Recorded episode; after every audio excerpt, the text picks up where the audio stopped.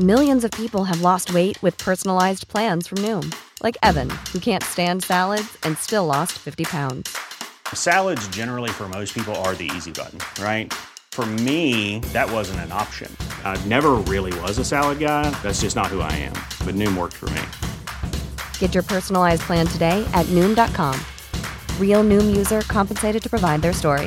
In four weeks, the typical Noom user can expect to lose one to two pounds per week. Individual results may vary. Chapter 25 Jane's Story Her arm through Jane's, dragging her along, Tuppence reached the station. Her quick ears caught the sound of the approaching train. Hurry up, she panted, or we'll miss it. They arrived on the platform just as the train came to a standstill. Tuppence opened the door of an empty first class compartment, and the two girls sank down breathless on the padded seats. A man looked in, then passed on to the next carriage. Jane started nervously. Her eyes dilated with terror. She looked questioningly at Tuppence. Is he one of them, do you think? she breathed.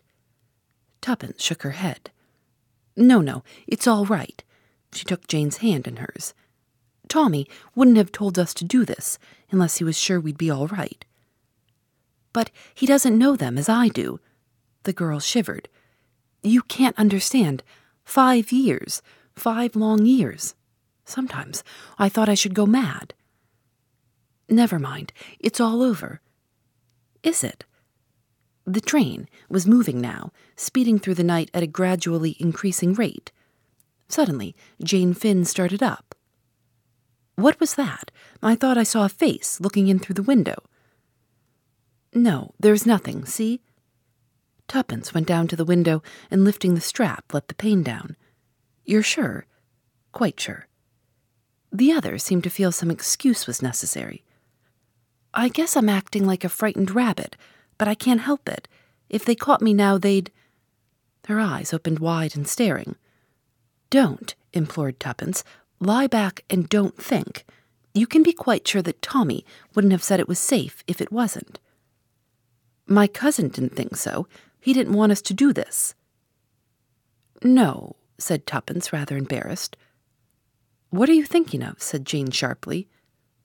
Why, your voice was so queer.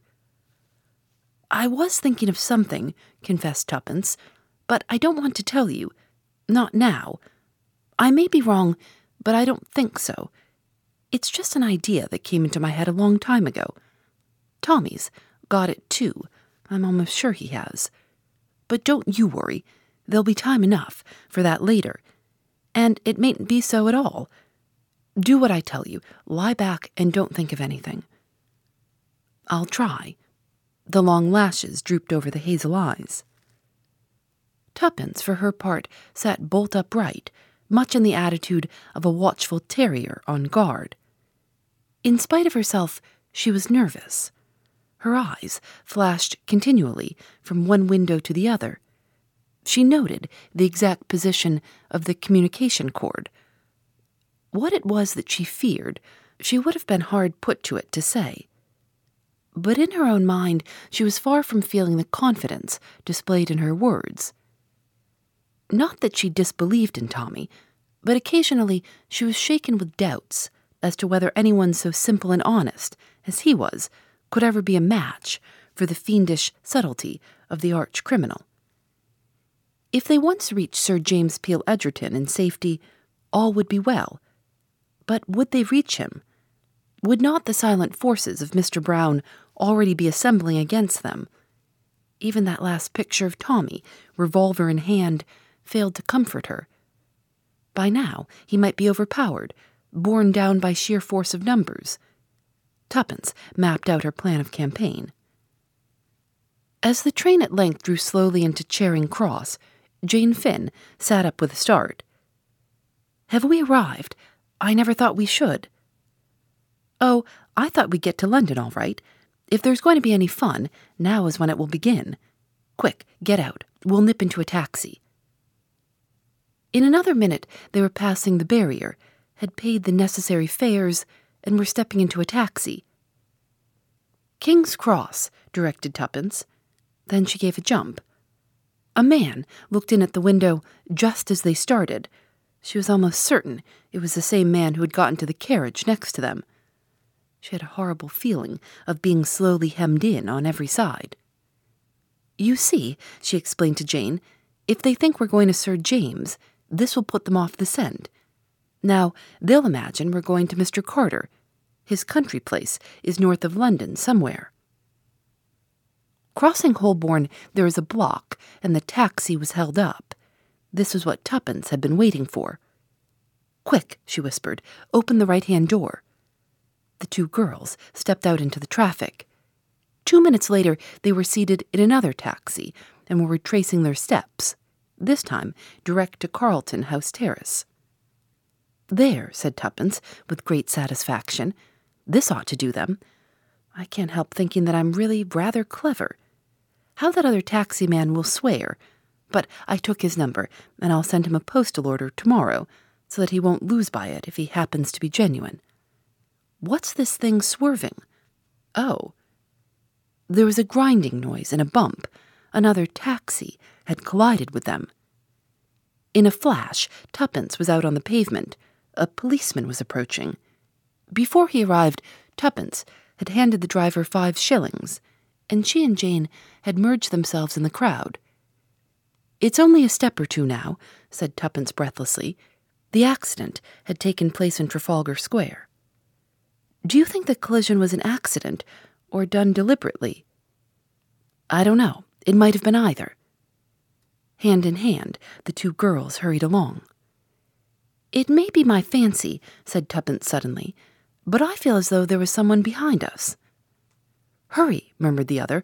Oh, hurry. They were now at the corner of Carlton House Terrace, and their spirits lightened. Suddenly, a large and apparently intoxicated man barred their way. Good evening, ladies, he hiccuped. Whither away so fast? Let us pass, please, said Tuppence imperiously. Just a word with your pretty friend here. He stretched out an unsteady hand and clutched Jane by the shoulder. Tuppence heard other footsteps behind. She did not pause to ascertain whether they were friends or foes. Lowering her head, she repeated a maneuver of childish days and butted their aggressor full in the capacious middle. The success of these unsportsmanlike tactics was immediate. The man sat down abruptly on the pavement. Tuppence and Jane took to their heels. The house they sought was some way down. Other footsteps echoed behind them. Their breath was coming in choking gasps as they reached Sir James's door Tuppence seized the bell and Jane the knocker. The man who had stopped them reached the foot of the steps. For a moment he hesitated, and as he did so, the door opened. They fell into the hall together. Sir James came forward from the library door. Hello, what's this? He stepped forward and put his arm round Jane as she swayed uncertainly. He half carried her into the library and laid her on the leather couch. From a tantalus on the table, he poured out a few drops of brandy and forced her to drink them. With a sigh, she sat up, her eyes still wild and frightened. It's all right. Don't be afraid, my child. You're quite safe. Her breath came more normally, and the color was returning to her cheeks. Sir James looked at Tuppence quizzically. So you're not dead, Miss Tuppence, any more than that Tommy boy of yours was. The young adventurers take a lot of killing, boasted Tuppence. So it seems, said Sir James dryly. Am I right in thinking that the joint venture has ended in success, and that this, he turned to the girl on the couch, is Miss Jane Finn? Jane sat up. Yes, she said quietly, I am Jane Finn. I have a lot to tell you. When you are stronger. No, now. Her voice rose a little. I shall feel safer when I have told everything. As you please, said the lawyer. He sat down in one of the big armchairs facing the couch. In a low voice, Jane began her story. I came over on the Lusitania to take up a post in Paris. I was fearfully keen about the war and just dying to help somehow or other. I had been studying French, and my teacher said they were wanting help in a hospital in Paris. So I wrote and offered my services, and they were accepted. I hadn't got any folk of my own, so it made it easy to arrange things. When the Lusitania was torpedoed, a man came up to me. I'd noticed him more than once, and I'd figured it out in my mind that he was afraid of somebody or something. He asked me if I was a patriotic American, and told me he was carrying papers which were just life or death to the Allies. He asked me to take charge of them. I was to watch for an advertisement in the Times. If it didn't appear, I was to take them to the American ambassador. Most of what followed seems like a nightmare still. I see it in my dreams sometimes. I'll hurry over that part. Mr. Danvers had told me to watch out. He might have been shadowed from New York, but he didn't think so. At first, I had no suspicions. But on the boat to Holyhead, I began to get uneasy. There was one woman who had been very keen to look after me and chum up with me generally, a Mrs. Vandemeyer. At first, I'd been only grateful to her for being so kind to me. But all the time, I felt there was something about her I didn't like. And on the Irish boat, I saw her talking to some queer looking men. And from the way they looked, I saw they were talking about me. I remembered that she'd been quite near me on the Lusitania when Mr. Danvers gave me the packet. And before that, she tried to talk to him once or twice. I began to get scared, but I didn't quite see what to do. I had a wild idea of stopping at Holyhead and not going on to London that day. But I soon saw that that would be plumb foolishness. The only thing was to act as though I'd noticed nothing and hope for the best. I couldn't see how they could get me if I was on my guard. One thing I'd done already as a precaution ripped open the oilskin packet and substituted blank paper, and then sewn it up again so if anyone did manage to rob me of it, it wouldn't matter. What to do with the real thing worried me no end. Finally, I opened it out flat. There were only two sheets, and laid it between two of the advertisement pages of a magazine. I stuck the two pages together round the edge of some gum off an envelope. I carried the magazine carelessly, stuffed into the pocket of my ulster. At Holyhead, I tried to get into a carriage with people that looked all right, but in a queer way, there seemed always to be a crowd round me, shoving and pushing me just the way I didn't want to go. There was something uncanny and frightening about it. In the end, I found myself in a carriage with Mrs. Vandemeyer, after all. I went out into the corridor, but all the other carriages were full, so I had to go back and sit down. I consoled myself with the thought that there were other people in the carriage. There was quite a nice looking man and his wife sitting just opposite. So I felt almost happy about it until just outside London. I had leaned back and closed my eyes. I guess they thought I was asleep, but my eyes weren't quite shut. And suddenly I saw the nice looking man get something out of his bag and hand it to Mrs. Vandemeyer, and as he did so, he winked. I can't tell you how that wink sort of froze me through and through. My only thought was to get out in the corridor as quick as ever I could. I got up, trying to look natural and easy. Perhaps they saw something, I don't know. But suddenly, Mrs. Vandemeyer said, Now, and flung something over my nose and mouth as I tried to scream. At the same moment, I felt a terrific blow on the back of my head. She shuddered. Sir James murmured something sympathetically. In a minute, she resumed. I don't know how long it was before I came back to consciousness. I felt very ill and sick. I was lying on a dirty bed. There was a screen round it, but I could hear two people talking in the room. Mrs. Vandemeyer was one of them. I tried to listen, but at first I couldn't take much in. When at last I did begin to grasp what was going on, I was just terrified. I wonder I didn't scream right out there and then. They hadn't found the papers. They'd got the oilskin packet with the blanks, and they were just mad. They didn't know whether I'd changed the papers or whether Danvers had been carrying a dummy message. while the real one was sent another way. They spoke of, she closed her eyes, torturing me to find out. I'd never known what fear, really sickening fear, was before. Once they came to look at me, I shut my eyes and pretended to still be unconscious. But I was afraid they'd hear the beating of my heart. However, they went away again. I began thinking madly what could I do? I knew I wouldn't be able to stand up against torture very long. Suddenly, something put the thought of loss of memory into my head. The subject had always interested me, and I'd read an awful lot about it. I had the whole thing at my fingertips. If only I could succeed in carrying the bluff through, it might save me. I said a prayer and drew a long breath. Then I opened my eyes and started babbling in French. Mrs. Vandemeyer came round the screen at once. Her face was so wicked I nearly died, but I smiled up at her doubtfully and asked her in French where I was. It puzzled her, I could see. She called the man she'd been talking to. He stood by the screen with his face in shadow. He spoke to me in French. His voice was very ordinary and quiet, but somehow I don't know why, he scared me worse than the woman. I felt he'd seen right through me, but I went on playing my part. I asked again where I was, and then went on that there was something I must remember. Must remember, only for the moment it was all gone. I worked myself up to be more and more distressed. He asked me my name.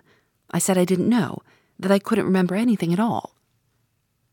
Suddenly, he caught my wrist and began twisting it. The pain was awful. I screamed. He went on.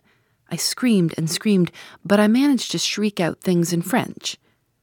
I don't know how long I could have gone on, but luckily I fainted. The last thing I heard was his voice saying, That's not bluff. Anyway, a kid of her age wouldn't know enough. I guess he forgot American girls are older for their age than English ones, and take more interest in scientific subjects. When I came to, Mrs. Vandemeyer was sweet as honey to me. She had her orders, I guess. She spoke to me in French, told me I'd had a shock and been very ill. I should be better soon.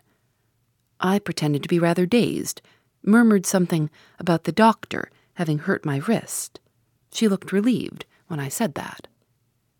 By and by, she went out of the room altogether, I was suspicious still, and lay quite quiet for some time. In the end, however, I got up and walked round the room, examining it. I thought that even if anyone was watching me from somewhere, it would seem natural enough under the circumstances. It was a squalid, dirty place. There were no windows, which seemed queer. I guessed the door would be locked, but I didn't try it. There were some battered old pictures on the walls, representing scenes from Faust. Jane's two listeners gave a simultaneous ah. The girl nodded. Yes, it was the place in Soho where Mr. Beresford was imprisoned. Of course, at the time, I didn't even know if I was in London. One thing was worrying me dreadfully, but my heart gave a great throb of relief when I saw my ulster lying carelessly over the back of a chair, and the magazine was still rolled up in the pocket. If only I could be certain that I was not being overlooked. I looked carefully round the walls. There didn't seem to be a peephole of any kind. Nevertheless, I felt kind of sure there must be.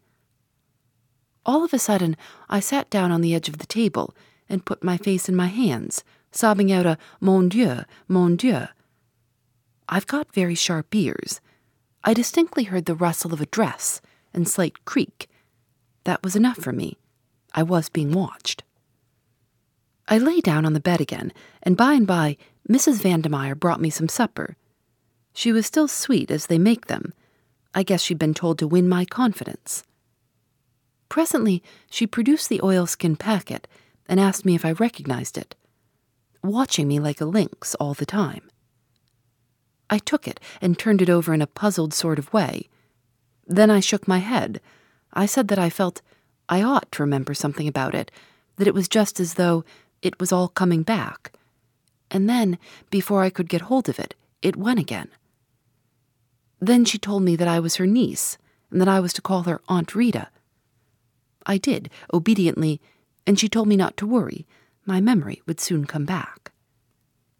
That was an awful night. I'd made my plan while I was waiting for her. The papers were safe so far, but I couldn't take the risk of leaving them there any longer. They might throw that magazine away any minute. I lay awake, waiting until I judged it must be about two o'clock in the morning. Then I got up as softly as I could and felt in the dark along the left hand wall. Very gently, I unhooked one of the pictures from its nail Marguerite with her casket of jewels.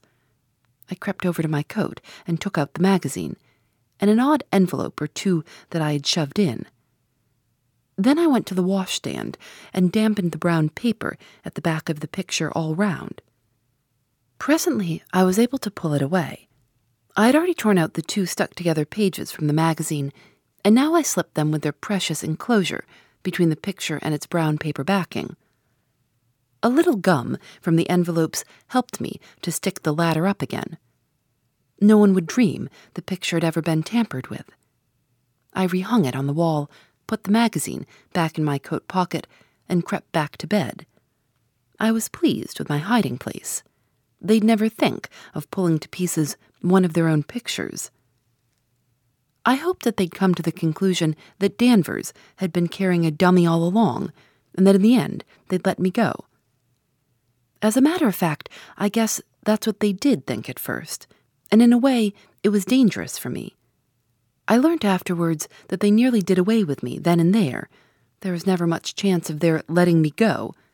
But the first man, who was the boss, preferred to keep me alive on the chance of my having hidden them and being able to tell them where if I recovered my memory. They watched me constantly for weeks. Sometimes they'd ask me questions by the hour. I guess there was nothing they didn't know about the third degree. But somehow I managed to hold my own. The strain of it was awful, though. They took me back to Ireland and over every step of the journey again, in case I'd hidden it somewhere en route. Mrs. Vandemeyer and another woman never left me for a moment. They spoke of me as a young relative of Mrs. Vandemeyer's whose mind was affected by the shock of Lusitania. There was no one I could appeal to for help without giving myself away to them. And if I risked it and failed, and Mrs. Vandemeyer looked so rich and so beautifully dressed, that I felt convinced they'd take her word against mine and think it was part of my mental trouble to think myself persecuted I felt that the horrors in store for me would be too awful once they knew I'd been only shamming. Sir James nodded comprehendingly. Mrs. Vandemeyer was a woman of great personality. With that and her social position, she would have had little difficulty in imposing her point of view in preference to yours. Your sensational accusations against her would not easily have found credence. That's what I thought, it ended in my being sent to a sanitarium at Bournemouth. I couldn't make up my mind at first whether it was a sham affair or genuine. A hospital nurse had charge of me. I was a special patient. She seemed so nice and normal that at last I determined to confide in her. A merciful providence just saved me in time from falling into the trap. My door happened to be ajar, and I heard her talking to someone in the passage. She was one of them. They still fancied it might be a bluff on my part, and she was put in charge of me to make sure. After that, my nerve went completely. I dared trust nobody. I think I almost hypnotized myself. After a while, I almost forgot that I was really Jane Finn. I was so bent on playing the part of Janet Vandemeyer that my nerves began to play me tricks. I became really ill. For months, I sank into a sort of stupor. I felt sure I should die soon, and that nothing really mattered. A sane person shut up in a lunatic asylum often ends by becoming insane, they say. I guess I was like that. Playing my part had become second nature to me. I wasn't even unhappy in the end, just apathetic. Nothing seemed to matter, and the years went on. And then suddenly things seemed to change. Mrs. Vandemeyer came down from London. She and the doctor asked me questions, experimented with various treatments. There was some talk of sending me to a specialist in Paris. In the end, they did not dare risk it. I overheard something that seemed to show that other people, friends, were looking for me. I learnt later that the nurse who had looked after me went to Paris and consulted a specialist representing herself to be me. He put her through some searching tests and exposed her loss of memory to be fraudulent. But she had taken a note of his methods and reproduced them on me. I dare say I couldn't have deceived the specialist for a minute. A man who has made a lifelong study of a thing is unique. But I managed once again to hold my own with them. The fact that I'd not thought of myself as Jane Finn for so long made it easier. One night, as I was whisked off to London at a moment's notice, they took me back to the house in Soho. Once I got away from the sanitarium, I felt different, as though something in me that had been buried for a long time was waking up again. They sent me in to wait on Mr. Beresford. Of course, I didn't know his name then. I was suspicious. I thought it was another trap. But he looked so honest, I could hardly believe it. However, I was careful in all I said, for I knew we could be overheard. There's a small hole high up in the wall. But on the Sunday afternoon, a message was brought to the house. They were all very disturbed. Without their knowing, I listened. Word had come that he was to be killed. I needn't tell the next part, because you know it. I thought I'd have time to rush up and get the papers from their hiding place, but I was caught. So I screamed out that he was escaping, and I said I wanted to go back to Marguerite. I shouted the name three times very loud. I knew the others would think I meant Mrs. Vandemeyer, but I hoped it might make Mr. Beresford think of the picture. He'd unhooked one the first day. That's what made me hesitate to trust him. She paused. Then the papers, said Sir James slowly, are still at the back of the picture in that room. Yes. The girl had sunk back on the sofa, exhausted with the strain of the long story. Sir James rose to his feet. He looked at his watch. Come, he said, we must go at once. Tonight? queried Tuppence, surprised. Tomorrow may be too late, said Sir James gravely. Besides, by going tonight, we have the chance of capturing that great man and super criminal, Mr. Brown. There was dead silence, and Sir James continued. You have been followed here, not a doubt of it. When we leave the house, we shall be followed again, but not molested, for it is Mr. Brown's plan that we are to lead him. But the Soho house is under police supervision night and day. There are several men watching it. When we enter that house, Mr. Brown will not draw back. He will risk all on the chance of obtaining the spark to fire his mine. And he fancies the risk not great, since he will enter in the guise of a friend. Tuppence flushed, then opened her mouth impulsively. But there's something you don't know that we haven't told you. Her eyes dwelt on Jane in perplexity. What is that? asked the other sharply. No hesitations, Miss Tuppence. We need to be sure of our going.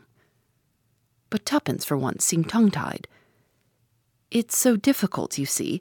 If I'm wrong, oh, it would be dreadful. She made a grimace at the unconscious Jane. Never forgive me, she observed cryptically. You want me to help you out, eh? Yes, please. You know who Mr. Brown is, don't you? Yes, said Sir James gravely. At last I do. At last? queried Tuppence doubtfully. Oh, but I thought. She paused. You thought correctly, Miss Tuppence. I have been morally certain of his identity for some time ever since the night of Mrs. Vandemeyer's mysterious death. Ah, breathed Tuppence. For there we are up against the logic of facts. There are only two solutions. Either the chloral was administered by her own hand, which theory I reject utterly, or else. Yes. Or else it was administered in the brandy you gave her.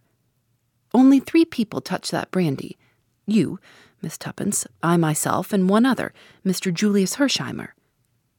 Jane Finn stirred and sat up, regarding the speaker with wide, astonished eyes. At first, the thing seemed utterly impossible.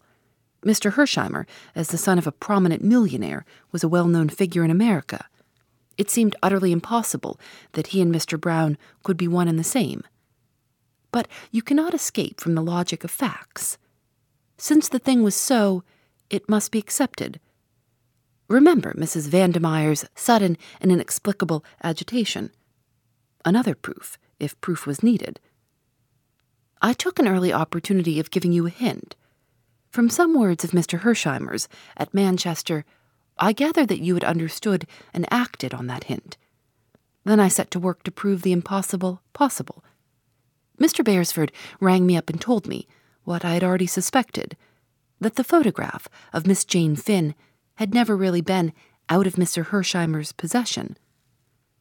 But the girl interrupted, springing to her feet. She cried out angrily, What do you mean? What are you trying to suggest? That Mr. Brown is Julius. Julius, my own cousin. No, Miss Finn, said Sir James unexpectedly. Not your cousin. The man who calls himself Julius Hersheimmer is no relation to you whatsoever. The Secret Adversary by Agatha Christie, published by William Morrow, copyright 1922, Agatha Christie Limited, reading courtesy of HarperCollins Publishers. Agatha Christie and Tommy and Tuppence are registered trademarks of Agatha Christie Limited, all rights reserved. For more information about Agatha Christie, visit agathachristie.com. Phoebe Reads a Mystery is recorded in the studios of North Carolina Public Radio, WUNC.